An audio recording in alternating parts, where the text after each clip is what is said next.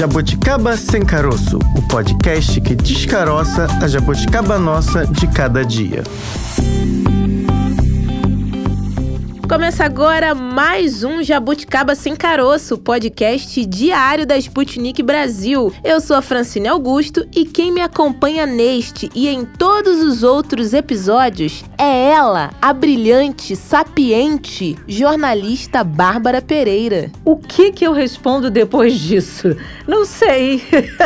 Só sei que foi assim. Só sei que foi assim, que Francine é assim. Eu não sei que foi, eu sei que Francine Augusto é desse tipo. Você, ouvinte Jabuticaber, que já acompanha a gente, sabe disso. Você que está chegando agora, esse é o lead da matéria. Fique sabendo. Saiba também que toda quinta-feira a gente vai abordar por aqui assuntos voltados ao meio ambiente. E hoje a ideia é conversar, um bate-papo com quem pesquisa e muito tem propriedade para falar dessa temática. Mas antes de chamar os nossos entrevistados, Bárbara, a gente lembra que além do presidente da República, a escolha de deputados, senadores, governadores pode impactar bastante as diretrizes, como vai ser conduzida a questão ambiental do nosso país. Pois é, Fran, um congresso que não olhe para essa questão, que é urgente, que não somos nós que estamos é. dizendo, são os cientistas que estão apontando que é uma questão de extrema urgência. Um congresso que não olhe para isso, essas pautas não vão andar. A fiscalização, o comprometimento, a redução das queimadas na Amazônia, enfim, tudo que a gente já sabe que precisa ser feito para que a gente possa manter a qualidade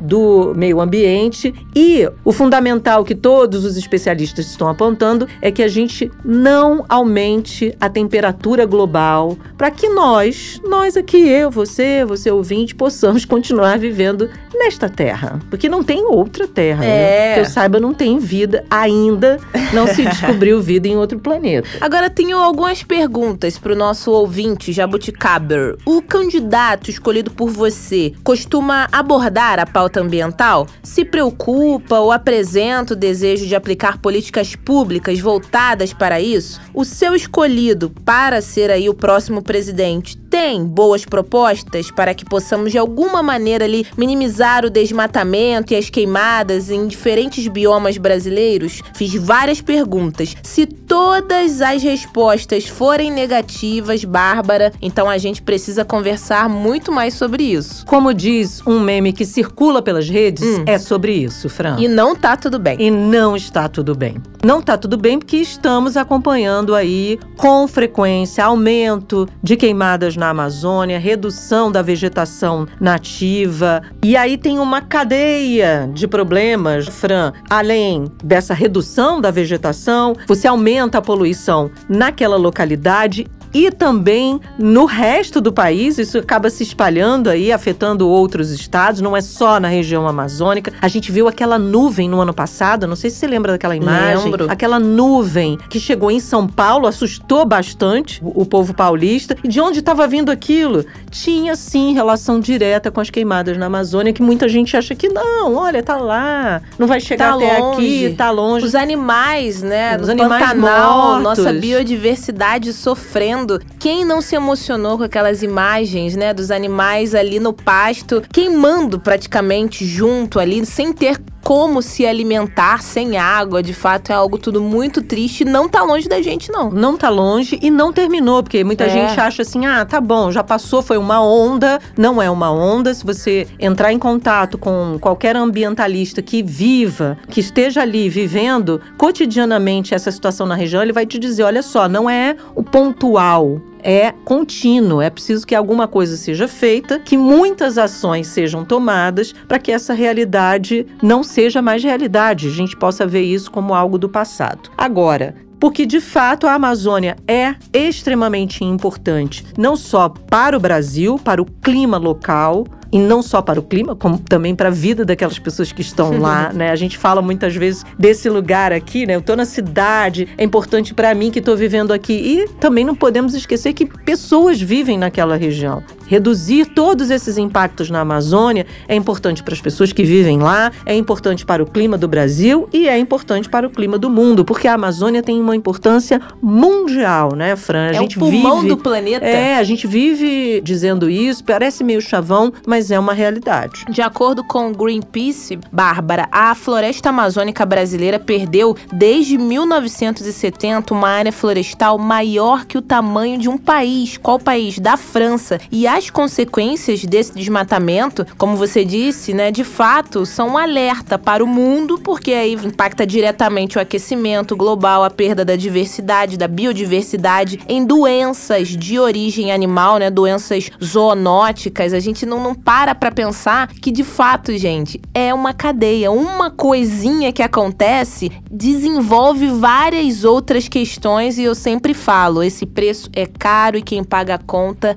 eu, você, Bárbara, todo mundo envolvido no processo. E Fran, vale alertar que muitos cientistas já vêm falando isso muito antes da pandemia que a gente ainda vive, da pandemia da Covid-19 provocada pelo SARS-CoV-2, pelo vírus. Os cientistas apontam o seguinte: quanto mais você mexe numa biodiversidade como essa, você tem micro-organismos ali que você está alterando a vida é. daqueles micro-organismos. E o que, que acontece? Você pode pode ter a criação de novas pandemias, porque você está mexendo ali com coisas muito sérias que a, nat a natureza é séria, gente. Mudando as estruturas. Você está mudando as estruturas, você está chegando lá e mexendo num ecossistema que está ali estabelecido, Sim. funcionando direitinho, você vai lá, desequilibra aquele ecossistema e aí outras pandemias poderão surgir. Então, quanto mais a gente mexe, mais a situação piora. Não mexer, preservar, manter aquela biodiversidade o mais intacto possível possível Sim. é sinônimo de vida no planeta, da nossa vida, da vida daquele bioma e da nossa. Então, a gente está falando de coisa muito séria que muitas vezes é vista como eco chato, ah, esse povo que adora abraçar a árvore, quando a gente, na verdade, está falando da nossa existência, da nossa sobrevivência aqui, né? Verdade, Bárbara, para falar ainda muito mais sobre os desafios do próximo governo no meio ambiente, a gente convida agora, chama a nossa primeira convidada convidada do dia, a nossa colega da Sputnik Brasil, que conversou com especialistas recentemente.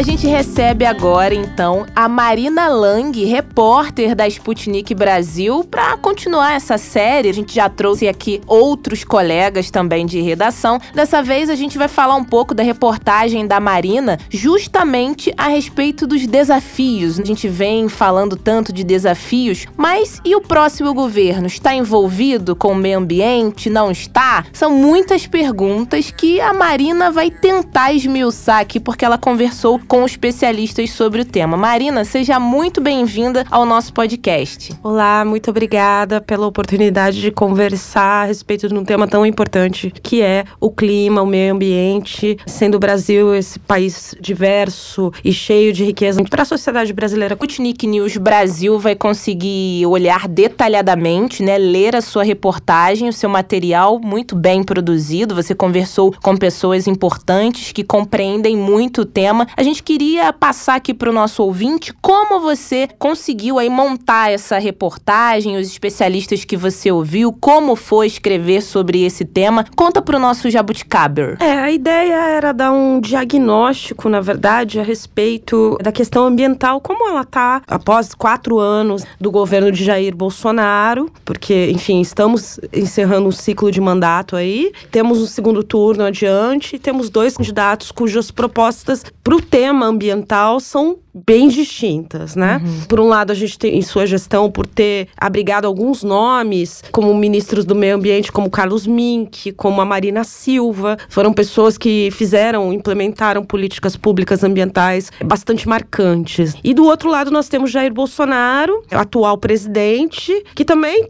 teve sua, digamos assim, sua insígnia, né, sua marca ali estabelecida que juntamente ao ex-ministro Ricardo Salles. O Ricardo Salles, ele tem uma característica que os dois especialistas com quem eu conversei me falaram que é muito marcante. Seria o desmonte das políticas públicas em relação ao ambiente. Eu conversei, na verdade, com a Sueli Araújo, que é especialista sênior em políticas do Observatório do Clima, e com o Braulio Dias, que é professor da Universidade Federal de Brasília, UNB, e ex-secretário executivo da Convenção Diversidade Biológica da Organização das Nações Unidas, a ONU. Um dos pontos, na verdade, o principal aspecto, acho que o principal desafio para o ambiente, para o próximo governo, seria a questão de reversão das políticas, uhum. sobretudo as políticas que foram implementadas por esse governo. Basicamente, assim, tanto a Sueli quanto o Braulio disseram que o viés colocado nessas políticas é ideológico. Existe uma questão ideológica por trás das medidas que fizeram. A Sueli é uma especialista em política mesmo. Uhum. Ela disse que na primeira semana o governo que estiver, seja Jair Bolsonaro, seja Lula, teria que reverter já as portarias, as infinitas portarias, medidas que foram tomadas às vezes por uma canetada do ex-ministro Ricardo Salles. Agora, a questão é, existe esse desafio, porém, se Jair Bolsonaro for reeleito, essas medidas não serão revertidas. Os especialistas em meio ambiente, eles são quase unânimes, nunca li nada que Verdade. fosse ao contrário de que as políticas atuais, elas sim, de fato, trazem mais problemas para o Brasil de diversos pontos de vista, inclusive a nossa imagem no exterior em relação ao que fazemos com o meio ambiente, né, a sim. forma como lidamos. E me parece que a sua reportagem também vai nesse caminho, né? Ao ler, tem mais convergências de opinião opinião do que discordâncias em relação a essa atual política. É, no geral, não apenas as duas pessoas com quem eu conversei, esses dois especialistas, que são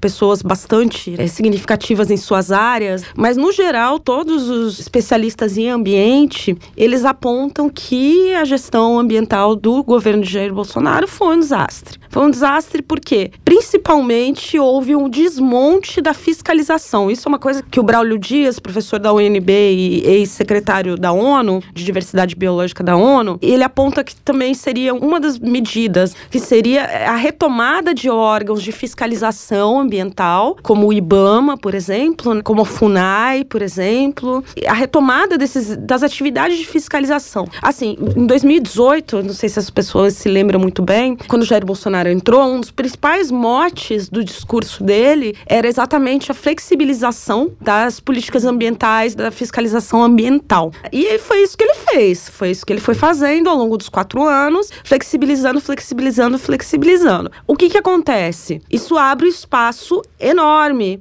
para grileiros, madeireiros, garimpeiros. A Sueli, por exemplo, ela mencionou que hoje, somente nas terras Yanomami, que são terras protegidas pelo governo federal, somente nas terras Yanomami há 20 mil garimpeiros extraindo minérios ilegalmente. E é bom a gente ter essa dimensão e ouvir esses especialistas, trazer você aqui agora, responsável por essa matéria, que às vezes a gente não tem dimensão. Quem nos ouve agora é de outras regiões do país, quando a gente analisa os números, de fato, o impacto é grande. Ouvindo a Sueli e também o outro entrevistado, é bem bacana a gente ter essa dimensão. Agora, Marina, a dúvida que eu fico: como você resumiu quatro anos, porque eles fizeram uma análise do governo atual, quatro anos para trás e quatro anos para frente, porque eles já falam dos desafios. Como você conseguiu colocar tudo isso com dois especialistas que devem ter falado bastante, né, a respeito do tema, em um material só? Pessoas que têm pesquisas Nossa. muitas vezes intensas e extensas sobre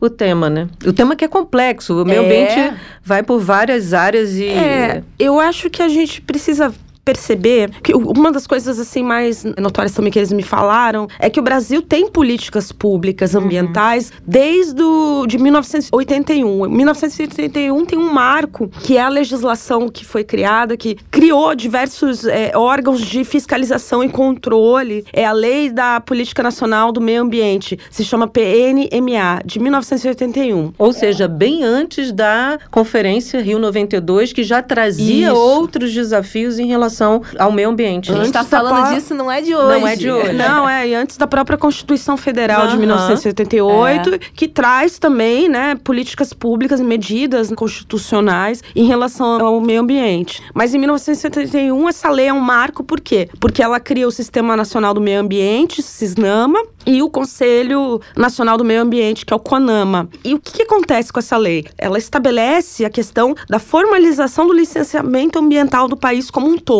Então, a gente vai vendo, tentando responder a pergunta, que existe todo um arco de construção de políticas públicas. Então, bem ou mal, essas políticas estão sendo seguidas e implementadas desde os anos 80. Aí temos a Constituição, temos a ECO 92, como você citou, aí temos diversos ministros que, enfim, implementaram as políticas de todas as maneiras, seja, enfim, o governo de Fernando Collor, que, por incrível que pareça, teve políticas Sim, ambientais. Teve. temos o governo do Fernando Henrique Cardoso, temos os dois governos Lula, né, os, os governos da Dilma, o governo de Michel Temer. Só que com o governo Bolsonaro existe uma virada. E principalmente porque, por uma questão ideológica, por exemplo, o Ricardo Salles, ele travou o Fundo Amazônia, né, o Fundo Internacional da Amazônia, que na verdade é um fundo muito importante, bilionário e, inclusive, que tem dinheiro estrangeiro, né? Dinheiro da Noruega. A gente foi ameaçado é. de não receber mais dinheiro em razão Exato da forma como o meio ambiente estava sendo, a política ambiental estava sendo adotada aqui no Brasil. Exatamente. Então, o que, que a gente tem hoje com, em relação ao Fundo Amazônia? Por uma decisão, uma portaria do Ricardo Salles, há 3 bilhões de reais hoje congelados nesse fundo. Esse fundo está parado. Quer dizer, supostamente parado, porque a gente não sabe é. qual é o status dessa cifra, né? mas há 3 bilhões de reais desse fundo paralisados, completamente paralisados. Creio eu que tenha sido uma maneira de mostrar mostrar o quanto esse governo não está agindo em relação ao clima. Travar um valor desse, uma cifra tão alta como essas, é, acredito que exemplifique bem a questão. E aí é uma questão para a gente pensar. Estamos no segundo turno, a gente que eu digo, o nosso ouvinte que é eleitor e o eleitor de um modo geral, para pensar que política educacional é. queremos, né? Como você mesmo apontou antes, caso haja a eleição do Jair Bolsonaro para o novo pleito, essa política talvez se mantenha e caberia a nós observarmos e cobrarmos que essa política fosse a política que ele faz seja revista e implementadas as legislações. Temos legislações muito avançadas no Brasil em relação à política ambiental que estão aí sendo burladas. E caso seja o pleito seja vencido pelo Luiz Inácio Lula da Silva, vai ser preciso também, obviamente, cobrar que muitas dessas ações sejam revistas também, né? Esses são os desafios aí apontados pelos especialistas que você conversou, né? É, exatamente. Assim, eu acho que o que o eleitor, eleitor brasileiro tem que ter em mente é que se ele depositar o voto no Jair Bolsonaro, ele vai estar chancelando a maneira como o governo de Jair Bolsonaro conduz as questões, inclusive ambiental. Ou seja, se a pessoa escolheu o Jair Bolsonaro aí em 30 de outubro, ela vai estar dando seu aval em relação à questão ambiental, em relação à questão da proteção da floresta amazônica, a proteção do Pantanal, e inclusive o congelamento desse fundo bilionário é destinado para as florestas brasileiras. Então, se o eleitor escolher o Jair Bolsonaro, ele vai dar esse aval para que as coisas continuem como estão. Se o eleitor escolher o governo Lula, por sua vez, nós temos aí, por uma experiência do passado, dois quadros que são considerados muito técnicos e muito bons no que fazem, que seria a Marina Silva, que é muito respeitada mundialmente. Exatamente, não só aqui no Brasil como no mundo, e temos também o Carlos Mink, que também é um especialista ambiental, por exemplo. Só para ilustrar quem é o Carlos Mink, ele é deputado estadual aqui no Rio de Janeiro. O Carlos Mink, ele é um dos autores do projeto de despoluição da Baía de Guanabara. Ele tornou a Praia Vermelha, na Urca, aqui no Rio de Janeiro, uma praia banhável. Hoje você pode tomar banho Verdade. na Praia da Urca, porque ele criou uma legislação para despoluição da Baía de Guanabara e despoluição daquele trecho. Então hoje você tem uma praia banhável porque ele criou uma política pública. Então a gente tem esses dois cenários. E são dois cenários polarizados. São dois cenários diferentes. Então, o eleitor, ele tem essas macrovisões aqui que eu tô passando e ele escolhe conforme o que ele achar que ele deve escolher. É. Existe uma ideia muito no Brasil de que para você se desenvolver, isso não é de agora, isso já vem de muito tempo, para que você seja um país desenvolvido, você precisa é, avançar em relação ao meio ambiente. Porque senão você não monta uma empresa ali, se você não abrir aquela floresta, você não vai criar uma nova possibilidade de trabalho, enfim, que é uma ideia já mundialmente equivocada, né, de que destruir para poder construir outra coisa no lugar. A gente compensa. A gente compensa dá, né? depois, né? né? O meio ambiente, uma vez devastado, essa devastação às vezes tem conserto, outras não tem. Então, o brasileiro precisa decidir o que, que ele quer. Se ele quer se desenvolver, ser um país desenvolvido de qualquer forma, sem ter aí um compromisso com o meio ambiente e com o planeta, ou se ele quer tentar fazer algo equilibrado, uma força equilibrada. Eu vou aqui avançar em relação ao meio ambiente, mas tentando preservar ao máximo aquela floresta, aquele rio, enfim, aquele ecossistema. Isso é algo já cultural nosso de muitos anos, que é isso que você está dizendo. Você tem duas políticas e você precisa avaliar como é que você quer, o que, você espera de país do ponto de vista ambiental. Um dos pontos que devem ser avaliados pelo eleitor é a questão de que a floresta amazônica, por exemplo, o Pantanal, o Cerrado, são patrimônios patrimônios da humanidade, não apenas do Brasil, é, obviamente está, esses locais estão sediados no Brasil, mas são patrimônios. Sendo patrimônios, ele tem um valor, um valor até inclusive dentro da sociedade capitalista de mercado. Enfim, a gente está no capitalismo, no sistema capitalista e existe esse valor. E uma das coisas, um dos aspectos dentro dessa questão que a Sueli Araújo, que é especialista sênior em políticas do Observatório do Clima, apontou é exatamente esse. Ela disse abre aspas, a questão climática envolve desmatamento, agropecuária, indústria, energia, resíduos. É preciso ter um olhar sobre políticas públicas que considere os aspectos de mitigação de gases, do efeito estufa e de adaptação das mudanças climáticas. Porque essa questão de olhar para o clima e para a biodiversidade, é só assim nós garantimos as condições de crescimento econômico. E a degradação ambiental só gera mais pobreza fecha aspas. É de alguém que pesquisa e muito, talvez sabe a gente muito, é, sabe exatamente. muito. Acho que a gente não precisa falar mais nada aqui. Recado tá dado, né, Fran? Verdade, recado dado. Agora, Marina, quem quiser acompanhar essa sua matéria, né, o seu material, reportagem, você que fala sobre diversos outros assuntos, jornalista Sim. premiada, por favor, venda seu peixe. Onde o nosso ouvinte vai encontrar outros materiais materiais e esse material também que você produziu? É só acessar sputnikbrasil.com.br. Lá você vai encontrar diversas reportagens que eu e os outros colegas assinamos, desde questão ambiental, até passando por assuntos internacionais, enfim, também questões da própria Rússia. Perfeito. Formou. é isso aí. Marina Lang, obrigada. Muito... A gente é que te agradece. É. Volte mais vezes. Agora, temos essa parceria, os repórteres da redação que fazem mais lá para o site, para o texto escrito, que a gente fala assim, estão aqui sempre muito bem-vindos. Podem retornar quando você tiver alguma matéria que você fale, olha, isso dá pano pano para o jabuticaba sem caroço. a maravilha. gente recebe vocês aqui com muito prazer. Obrigada, viu, Marina? Obrigada a todos. Obrigada a quem está ouvindo também. E vote com consciência. Você pode ter, você tem toda a liberdade para escolher, mas você tem as opções aí e você tem que avaliar e pesar o que vale dentro do que você acredita. Tá bom? Perfeito. Arroba Marina Lang. Ela bomba no Twitter. Isso. Um beijo. tchau, tchau.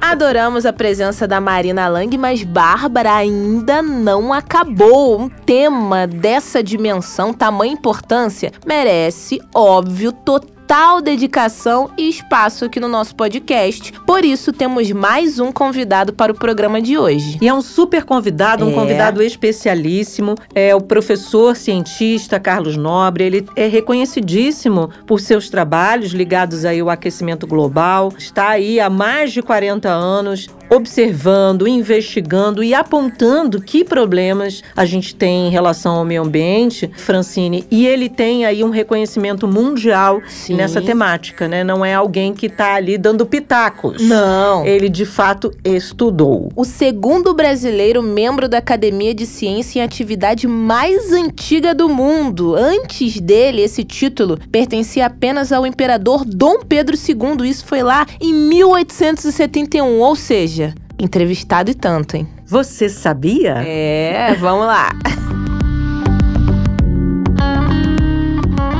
A gente conversa agora com Carlos Nobre, cientista especialista em clima, um dos principais estudiosos da floresta amazônica. Professor, muito obrigado pela sua participação hoje aqui no nosso podcast. Eu que agradeço a oportunidade. Professor, tivemos no último domingo o resultado do primeiro turno. Teremos um segundo turno em relação à candidatura à presidência, né? A eleição presidencial. Alguns governos já definidos e a composição do Congresso já definida. E aí, esse cenário nos aponta aí para muitos desafios aí em relação ao meio ambiente no Brasil, em relação ao mundo. A gente já tem dados aí concretos dos últimos anos que apontam aí principalmente um desmatamento grande na Amazônia, um crescimento de 56,6% nos últimos anos. Seja qual for aí o candidato aí em relação à presidência da República, quais serão as medidas emergenciais para garantir aí a preservação, não só a preservação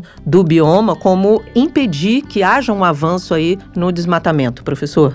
O, a Amazônia, ela está na beira de um precipício do que nós chamamos o risco de ultrapassar o ponto de não retorno. Uhum. Isso significa que se o desmatamento continuar, a degradação florestal, o incêndio florestal e também não tivermos sucesso no Acordo de Paris de conter o aquecimento global, a Amazônia vai ultrapassar esse ponto de não retorno aí na faixa de 10 a 20 anos no máximo, e com isso todo uma enorme área da Amazônia, entre 50% e até 70% de toda a floresta, vai degradar entre 30 e 50 anos e vai se tornar um, um ecossistema muito degradado, do céu aberto, com poucas árvores, dominado por gramíneas, arbustos, um bioma muito parecido com a savana tropical, mas não com a riqueza e biodiversidade do cerrado, e o cerrado também tem uma enorme capacidade de absorver carbono. É um ecossistema muito degradado. Então, esse risco nós, é iminente. Então, o que, que nós precisamos fazer? Nós precisamos zerar os desmatamentos, a degradação, o uso do fogo, para ontem. Já devíamos ter zerado. Então, é muito preocupante o fato que o desmatamento vem crescendo nos últimos anos, a degradação florestal também. O desmatamento é o corte raso. A degradação é quando muitas vezes se começa a extrair madeira, como nós sabemos na Amazônia brasileira, acima de 85% da extração de madeira é ilegal, é roubo de madeira. Uhum. Então essa extração de madeira de forma ilegal, ela começa um processo de degradação florestal, a floresta vai ficando vulnerável, a floresta é muito resiliente ao fogo, mas essa floresta degradada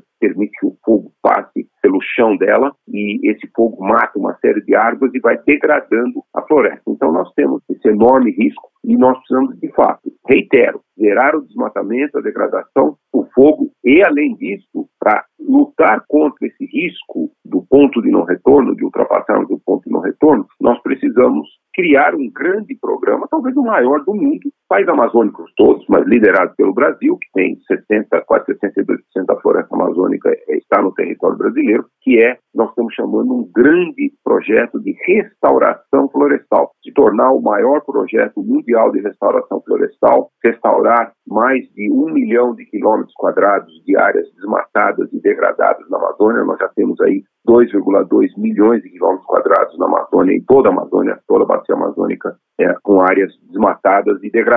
Então, essas é, são as soluções que todos os governos dos países amazônicos, principalmente do Brasil, que tem o maior índice de desmatamento e de degradação, e também a maior área de floresta da bacia amazônica, isso tem que ser políticas de todos os governos de todos os países amazônicos para ontem.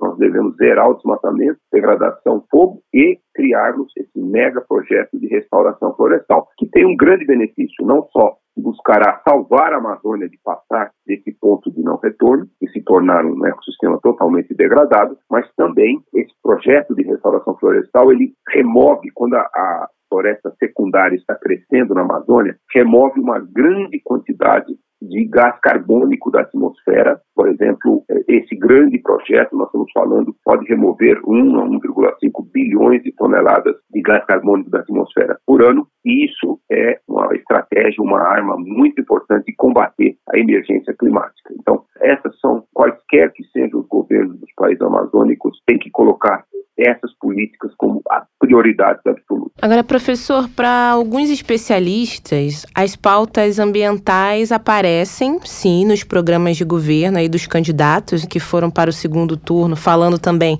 é, especificamente da questão dos presidenciáveis, mas estariam aí longe de serem compromissos centrais ali nas propostas. Na sua opinião, o meio ambiente tem ficado de lado nos últimos anos nas propostas de governo? O meio ambiente tem tido pouca prioridade em propostas de governo tradicionalmente aqui no Brasil por uhum. décadas e décadas. Se a gente comparar eleições de quatro em quatro anos, 2022, 2018, essa questão, ela pela primeira vez, ela apareceu de forma bem mais visível nas políticas dos candidatos à presidência, a governos estaduais bem menos, mas à presidência pela primeira vez. Se a gente comparar com 2018, a maioria dos candidatos em 2018 falava muito pouco de políticas para combater a emergência climática, políticas para proteger os nossos biomas, para diminuir a poluição. Então, se falava muito pouco. Esse ano, 2018, foi um ano, pelo menos que eu me lembro, desde a redemocratização do Brasil em 1985, foi um ano que esse assunto foi mais trazido à discussão e eu espero que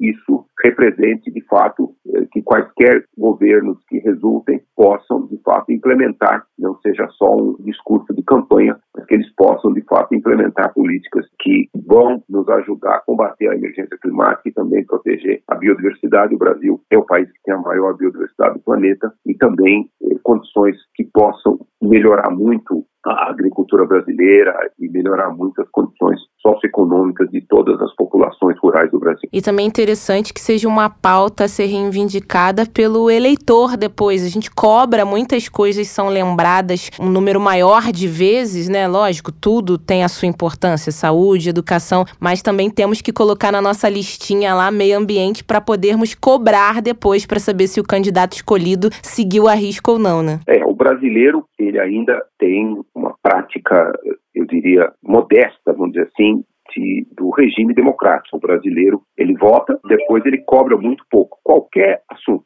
mesmo esses que você mencionou, o brasileiro ele, ele não cobra principalmente para deputados uhum. e senadores. Ele cobra mais do executivo, do presidente, dos governadores, dos prefeitos, mas ele cobra é, muito pouco dos deputados e federais, estaduais e dos senadores. Isso é uma questão cultural, empoderamento democrático da população brasileira que tem sido um processo muito lento. O brasileiro precisa, de fato, entender o que, que significa democracia. Democracia temos que praticá-la todos os dias, não só de quatro em quatro anos do dia da eleição. O senhor tocou num assunto importante, que são os deputados, e aí a gente pensando aí no Congresso, na composição da Câmara e na composição do Senado, o que vem sendo apontado aí por todos os especialistas é, sim, uma composição conservadora, né? Tende mais ao conservadorismo, e muitos desses partidos que compõem esse conservadorismo não são partidos que tenham uma aproximação com as questões ambientais. O senhor acha que esse vai ser um desafio,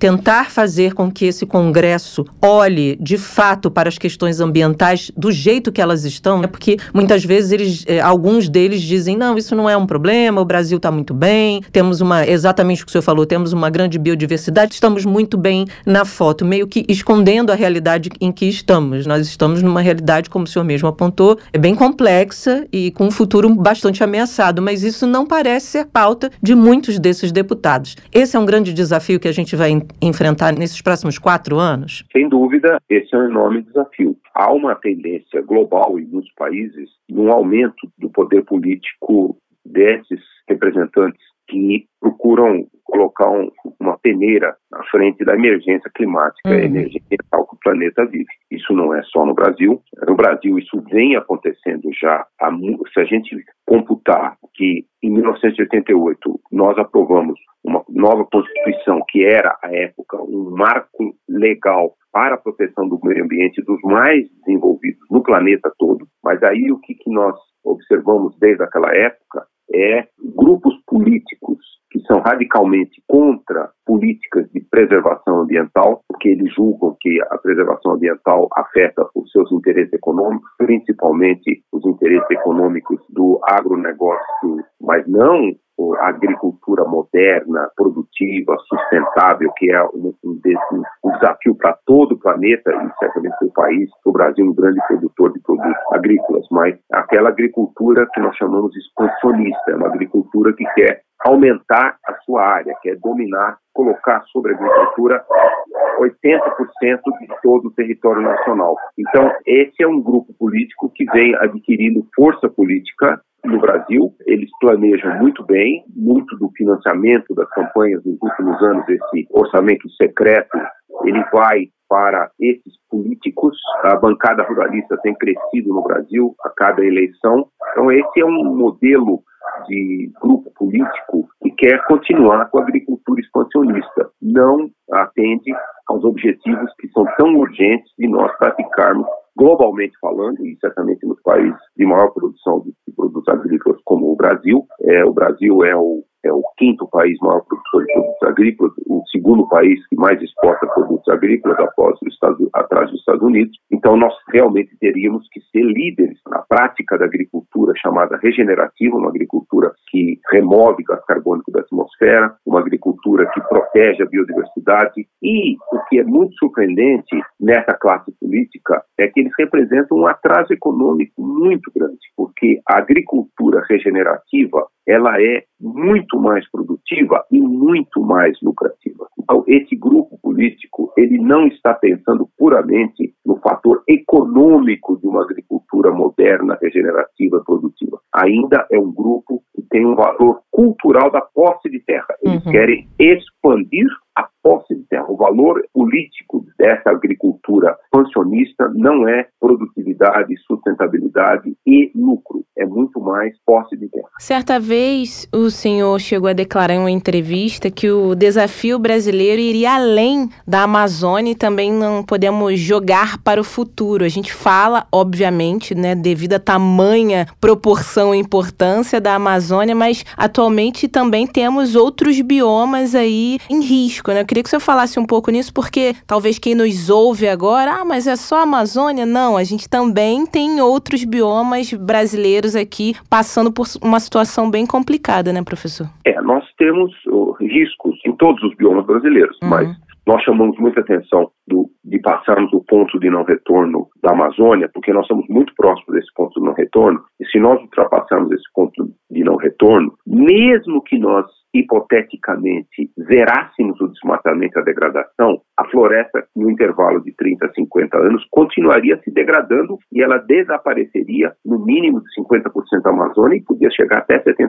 Então nós temos chamado muita atenção para isso. Uhum. Mas todos os biomas brasileiros, eles são afetados pelas mudanças climáticas, pela degradação, pelo desmatamento. Vamos dar um exemplo, por exemplo, o exemplo do Cerrado. Né? O Brasil tem, América do Sul Central, mas o Cerrado é quase todo no Brasil, tem lá uma, uma área do Cerrado de 200 mil quilômetros quadrados, extensiva, grande também na Bolívia, mas uhum. 2 milhões de quilômetros quadrados da savana tropical da América do Sul estão no Brasil, no Cerrado. E a savana tropical, o Cerrado, é a mais biodiversa do planeta, é a que mais desenvolveu um ecossistema muito resiliente ao fogo, também armazena uma enorme quantidade de carbono no solo, as árvores que existem no Cerrado e também os domínios florestais dentro do Cerrado, chamado Cerradão, eles têm uma enorme quantidade de carbono abaixo do solo, raízes muito profundas. Então, esse é um ecossistema que evoluiu em 50 milhões de anos, resiliente ao fogo, porque essa região do Cerrado é a que recebe o maior número de descargas elétricas de raios uhum. de todo o planeta.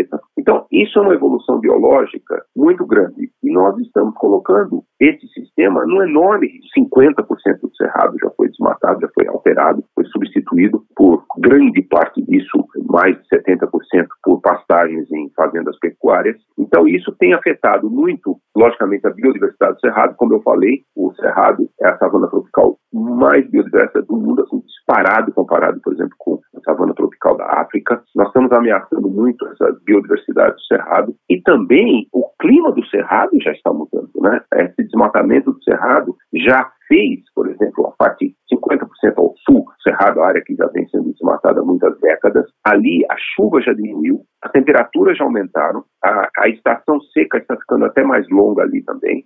Então, nós já estamos causando uma mudança ambiental e climática no Cerrado devido ao desmatamento, junto com as mudanças climáticas, só que as mudanças climáticas são globais, afetam todo o planeta, mas o desmatamento afeta essas regiões. Então, também o Cerrado nós já estamos vendo isso. O que, que nós estamos vendo, por exemplo, é uma combinação de desmatamento e mudanças climáticas. Na transição do Cerrado para a floresta amazônica, por exemplo, na região chamada Mato Piba, que é onde está havendo a maior expansão do desmatamento do Cerrado décadas, ali nós estamos vendo a ocorrência de secas muito mais frequentes, com enorme impacto na produção agrícola ali. Então, essas já são mudanças climáticas muito graves que estão acontecendo no Cerrado. Na Caatinga, né? A Caatinga é a estepe, o nome estepe savânica, o tipo de bioma característico que existe em muitas partes do planeta, mas a nossa caatinga é a que tem a maior biodiversidade entre todas as, as estepes savânicas do mundo. Também na caatinga já foi desmatado mais de 50%, já foi alterado. E com isso, o que está acontecendo lá é um enorme risco associado também com as mudanças climáticas, com episódios de seca muito intensos e muito frequentes. Nós tivemos de 2012 a 2018 o mais longo período consecutivo de secas desde que o registro histórico meteorológico começou na segunda metade do século XIX no, no Nordeste. A maior período, uma sequência de anos que foram chuvas abaixo da média, com três anos com secas muito pronunciadas. Isso tem induzido, junto com os usos da terra, o chamado processo de desertificação. Uhum. Uma grande área da caatinga está desertificando. Desertificando é um termo que significa que você perde toda a vegetação e a aparência daquela área, daquele solo, é de deserto, ainda que as chuvas não sejam de deserto. Mas você é uma combinação de secas, desmatamento da caatinga, você tira toda a vegetação, e aí chuvas intensas fazem erosão, você tira o solo superficial e o solo mais profundo, ele tem muitos metais, como por exemplo alumínio, e isso impede a formação de vegetação. Então fica aquele solo que parece um deserto, ainda uhum. que o uhum. clima não seja de deserto. Isso se chama de desertificação. Então isso está acelerando muito na Caatinga e também no Pantanal, a área total, o mapeamento feito pelo projeto Mapidiomas mostrou uma enorme redução. A gente olhar desde 1985, quando essa análise foi, a análise começa em 1985 do Mapidiomas, mostrou uma redução muito grande da área a área do Pantanal, a área de, coberto por águas do Pantanal. Isso é um processo relacionado com mudanças climáticas globais, mas também mudanças climáticas regionais. Tivemos em 2020 um dos piores anos de seca, depois de 2021 de novo uma seca, 2020 o recorde de incêndios no Pantanal, queimou mais de um terço do Pantanal. Então, isso são, todos esses fenômenos são ligações das mudanças climáticas globais que induzem mais altas temperaturas e, e ondas de calor e secas mais frequentes, mas junto com alteração da vegetação local. Então, essa combinação que é sinergística e mudança local, ela, por exemplo, no Cerrado, você corta tudo ali, diminui muita reciclagem de água. O Cerrado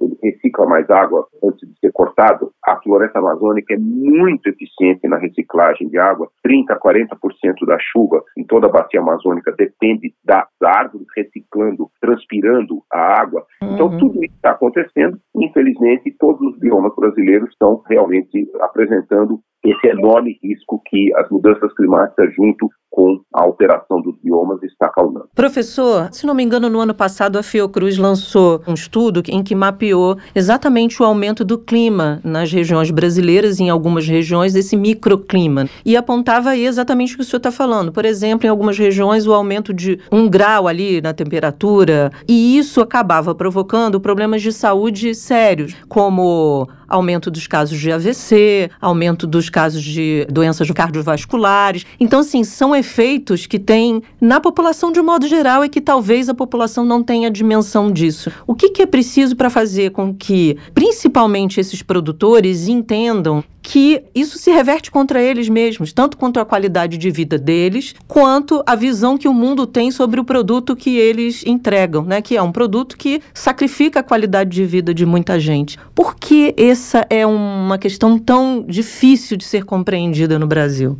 O nível educacional do brasileiro nessa questão ambiental, por mais que simbolicamente, quando se fazem pesquisas de opinião, o brasileiro é um dos que mais se preocupa com mudanças climáticas, acima uhum. de 90 brasileiros querem a preservação da Amazônia. Então, simbolicamente, filosoficamente, o brasileiro é muito preocupado, mas infelizmente isso não se traduz no modo de vivência, né? O brasileiro não transforma essa preocupação filosófica, às vezes até religiosa, numa prática sustentável. Então, um exemplo bem simples. Se o brasileiro, que nós somos o, o quinto país com maior consumo per capita de carne, o terceiro uhum. país com maior consumo per capita de carne bovina do mundo, vamos supor que o brasileiro, que, que consome muita carne, ele exigisse a rastreabilidade da carne que ele vai no açougue, no supermercado comprar. Puxa vida, isso aí reduziria enormemente o desmatamento ilegal, crime ambiental, a grilagem de terras, porque é muito mais fácil produzir carne com uma, uma pecuária muito mais produtiva, a chamada pecuária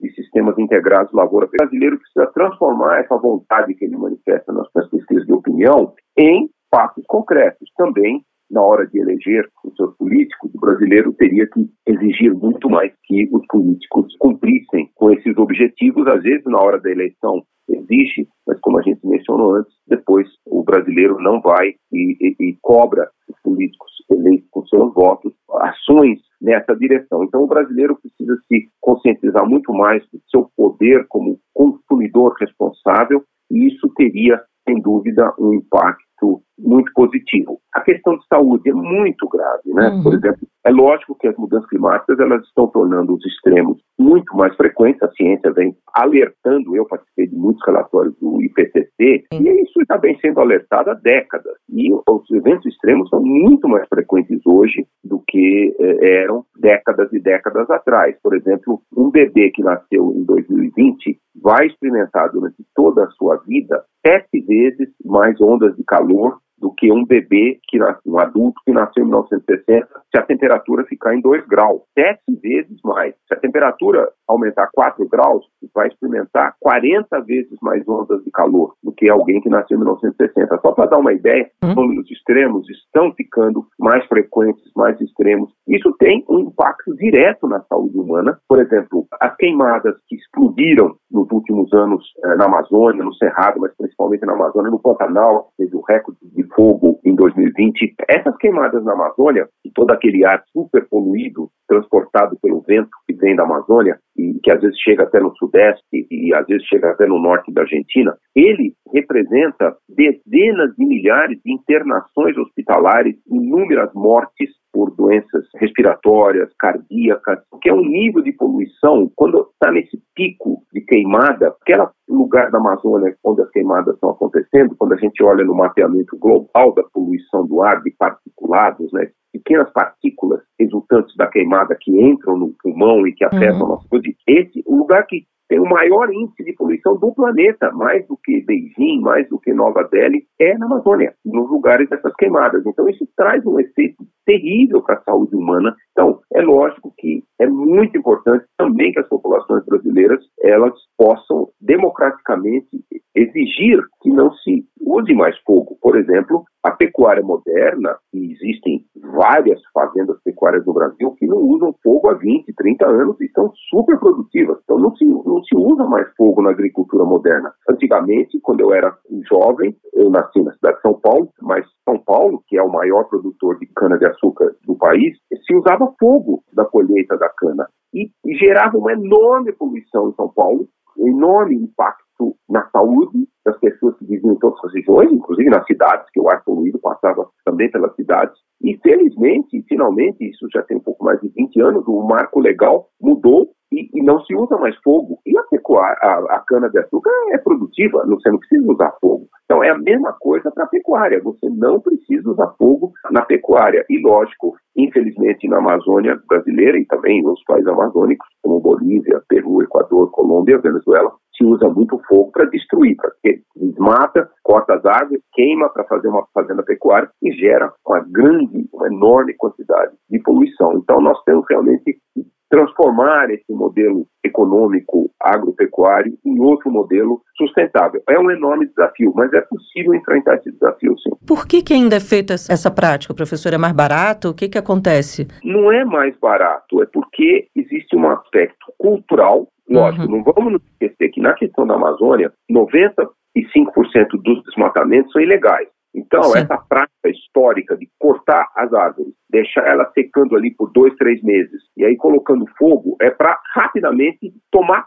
posse dali, daquela terra. E, infelizmente, também, nas propriedades rurais que tem um proprietário, é, ainda existe a cultura de que aquela propriedade, quando ela é dominantemente coberta pela, pelo bioma natural, seja a floresta amazônica, seja o cerrado, ela tem menor valor econômico. Então, quando eles querem jogar aquela propriedade no mercado de terras, desmatam e queimam. Então, tudo isso é muito mais um mercado de terras do que propriamente uma pecuária sustentável. Então, tem essa prática, por exemplo, na Amazônia, 90% do primeiro desmatamento e se queima toda a floresta para fazer pastagem e no Cerrado, cerca de 80% do primeiro desmatamento é ilegal e é também para fazer pastagens. Então, temos que mudar, temos que mudar essa pecuária principalmente pecuária, a agricultura como um todo, para torná-la uma agricultura sustentável e produtiva. Como eu falei, essa agricultura sustentável e produtiva, ela também economicamente faz muito mais sentido e é mais lucrativa. É um enorme desafio. O Brasil, como eu falei, é o quinto maior produtor de alimentos, produtos agrícolas do mundo, nós temos que fazer um enorme desafio. Como 90, na Amazônia, 95% dos desmatamentos são ilegais, no Cerrado, 80%, é muito importante ter ações governamentais, porque quem pode combater a ilegalidade e o crime ambiental não é o proprietário privado que quer produzir a, uma agricultura sustentável. Isso tem que ser uma ação governamental muito eficaz. Em 2012, 10 anos atrás, nós reduzimos o menor desmatamento anual da Amazônia brasileira na sua história, desde os anos 70. Então é possível sim, porque como quase tudo é crime, é cada vez mais controlado pelo crime organizado, há que haver uma ação muito efetiva dos governos amazônicos, não só do brasileiro, mas principalmente do brasileiro. Como eu falei, nós temos quase 62% da Amazônia. Então, é isso. É possível ter essa ação efetiva de fiscalização? Sim, é possível. Mas nós precisamos ter vontade política. E aí vem vontade política de, dos governos, sejam governos federais, o governo federal, os governos estaduais e também o Congresso. Né? Nós tivemos, nos últimos anos, nesse último termo legislativo do Congresso Federal, nós tivemos inúmeras ações para ir na direção contrária, né?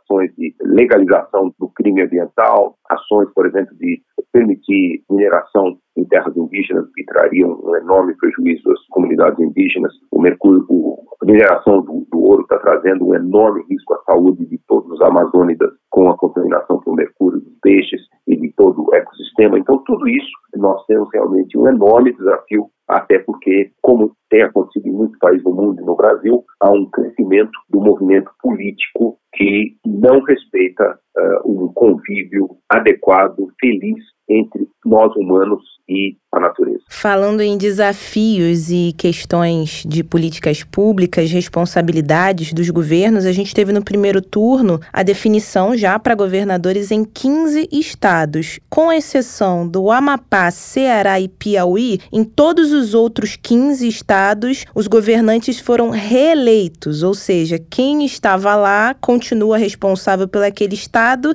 Isso é algo preocupante, podemos dizer assim, porque seria um indicativo de que muita coisa não mudaria nesses estados, professor? Olha, essa tendência em ciclos eleitorais como no Brasil e de muitos países que permite a reeleição do político cargo executivo é uma tendência global, não acontece só aqui. Sempre que se permite um nível de reeleição, como aqui no Brasil, Estados Unidos e outros países, é bem comum o político ali ser reeleito. Então, isso não é uma, uma tendência eh, fora do que acontece em várias partes do mundo. O que, de certo modo, é preocupante é que nós tivemos uma explosão dos desmatamentos na Amazônia nos últimos anos e também aumento dos desmatamentos do Cerrado e até mesmo a Mata Atlântica, tínhamos já reduzido muito o desmatamento e até estamos aumentando muito a restauração da Mata Atlântica. Infelizmente, nos últimos anos estabilizou, nós não conseguimos eh, ir no sinal, sinal positivo, porque o governo federal, nos anos, foi um governo com um discurso uh, anti-ciência, né? um discurso uhum.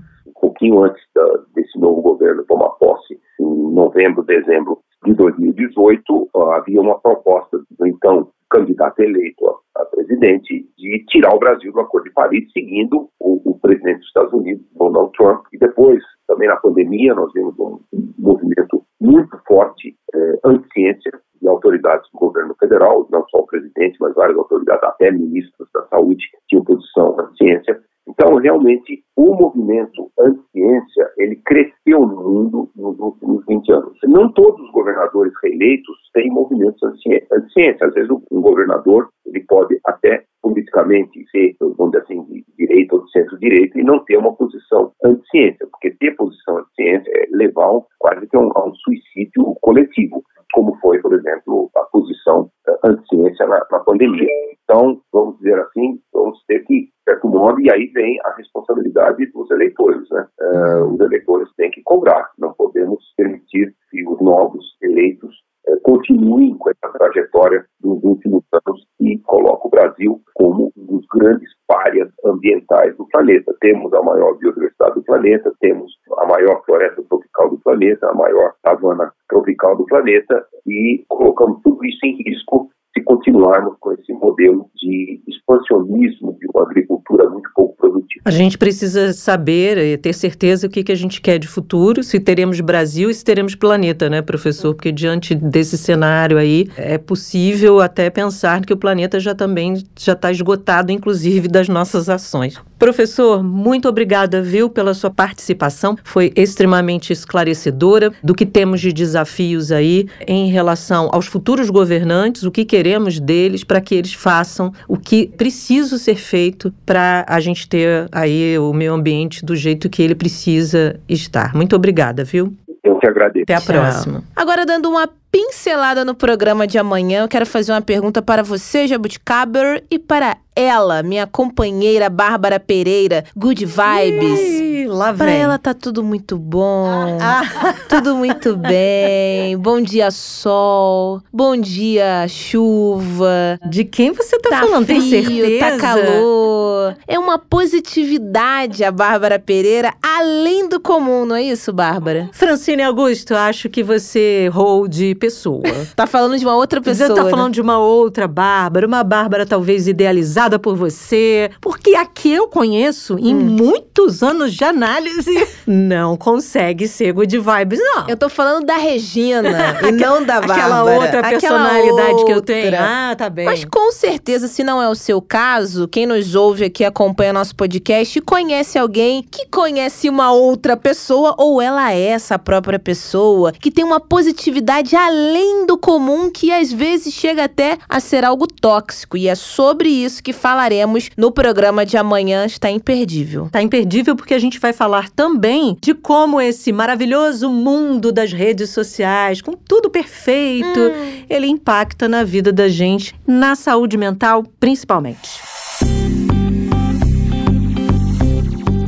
Acabou, Bárbara. Depois dessa aula do programa de hoje. A gente espera que o nosso ouvinte, nosso jabuticaber, esteja ciente e consciente da importância de mantermos o nosso patrimônio né, cada vez mais vivo. Porque é isso, é vida, natureza, meio ambiente, é o ar que a gente respira, é a temperatura que a gente se encontra, tudo tem que andar alinhado e é nossa responsabilidade também cuidar desse nosso grande bem, né? Eu gosto quando você diz que é uma aula, porque de fato a gente aprende aqui Verdade. cada vez mais. A cada entrevistado que vem aqui, por mais que a gente ache que saiba do assunto, porque já fizemos inúmeras entrevistas ao longo da nossa trajetória, porque é. né, temos uma trajetória aqui, Francine Augusto, com todo respeito. Como jornalistas, a gente já entrevistou muita gente sobre vários temas e o tema do meio ambiente sempre, obviamente, circula na pauta jornalística. Mas todas as vezes em que a gente entrevista alguém, alguma coisa vem para acrescentar a esse nosso su vou usar uma expressão bem acadêmica, arcabouço. Nossa! Ao nosso arcabouço de conhecimentos, Fran. Fazer um podcast com uma doutora não, tem dessas coisas. Não. Ela sabe muito. Eu falei que era sapiente, rapaz. e eu tenho sapiência suficiente para falar que. Amanhã a gente volta. Amanhã a gente volta. Eva, falei, ela sabe tudo. Mas se você não quiser aguardar até amanhã, pode ir lá nas plataformas, na sua de preferência, no seu tocador de podcast preferido, ouvir outros episódios além desse, compartilhar, mandar pra família. Poxa, meu pacote de dados aqui não tô conseguindo. Escuta lá no site da Sputnik Brasil mais uma possibilidade. SputnikNewsBrasil.com.br. Bárbara, não tem desculpa para não acompanhar o Jabuticaba Sem Caroço e a gente tem Twitter. Temos o Twitter, o arroba Jabuticaba SC. O nosso ouvinte Jabuticaber, ou a nossa ouvinte Isso. Jabuticaber, não tem desculpa nem pra ouvir, nem pra dar estrelinha, que a gente gosta de Por estrelinha. Por favor, cinco estrelas. Cinco estrelinhas. E também não tem desculpa para não deixar um recadinho pra gente lá no Twitter. Deixa o seu recado, o que você gostou, o que você não gostou. Vou repetir aqui o nosso mantra. Dê esse recadinho, caso ele não seja muito favorável. Dê ele com doçura, porque a gente tá num tempo tão, né, às vezes tão chatinho. Tão amargo. É, mas a gente aqui não tem amargor, não. Doce de jabuticaba. Aqui a gente é jabuticaba, jabuticaba doce e descaroçada. Dê esse seu recadinho. Ah, não gostei disso, não gostei daquilo. Com doçura, sem amargura. E também você, claro, pode deixar o seu recado de elogios, porque a gente gosta de confete. É isso. Jogue confetes. um beijo. Até amanhã. Jabuticaba Sem Caroço, o podcast que descaroça a jabuticaba nossa de cada dia.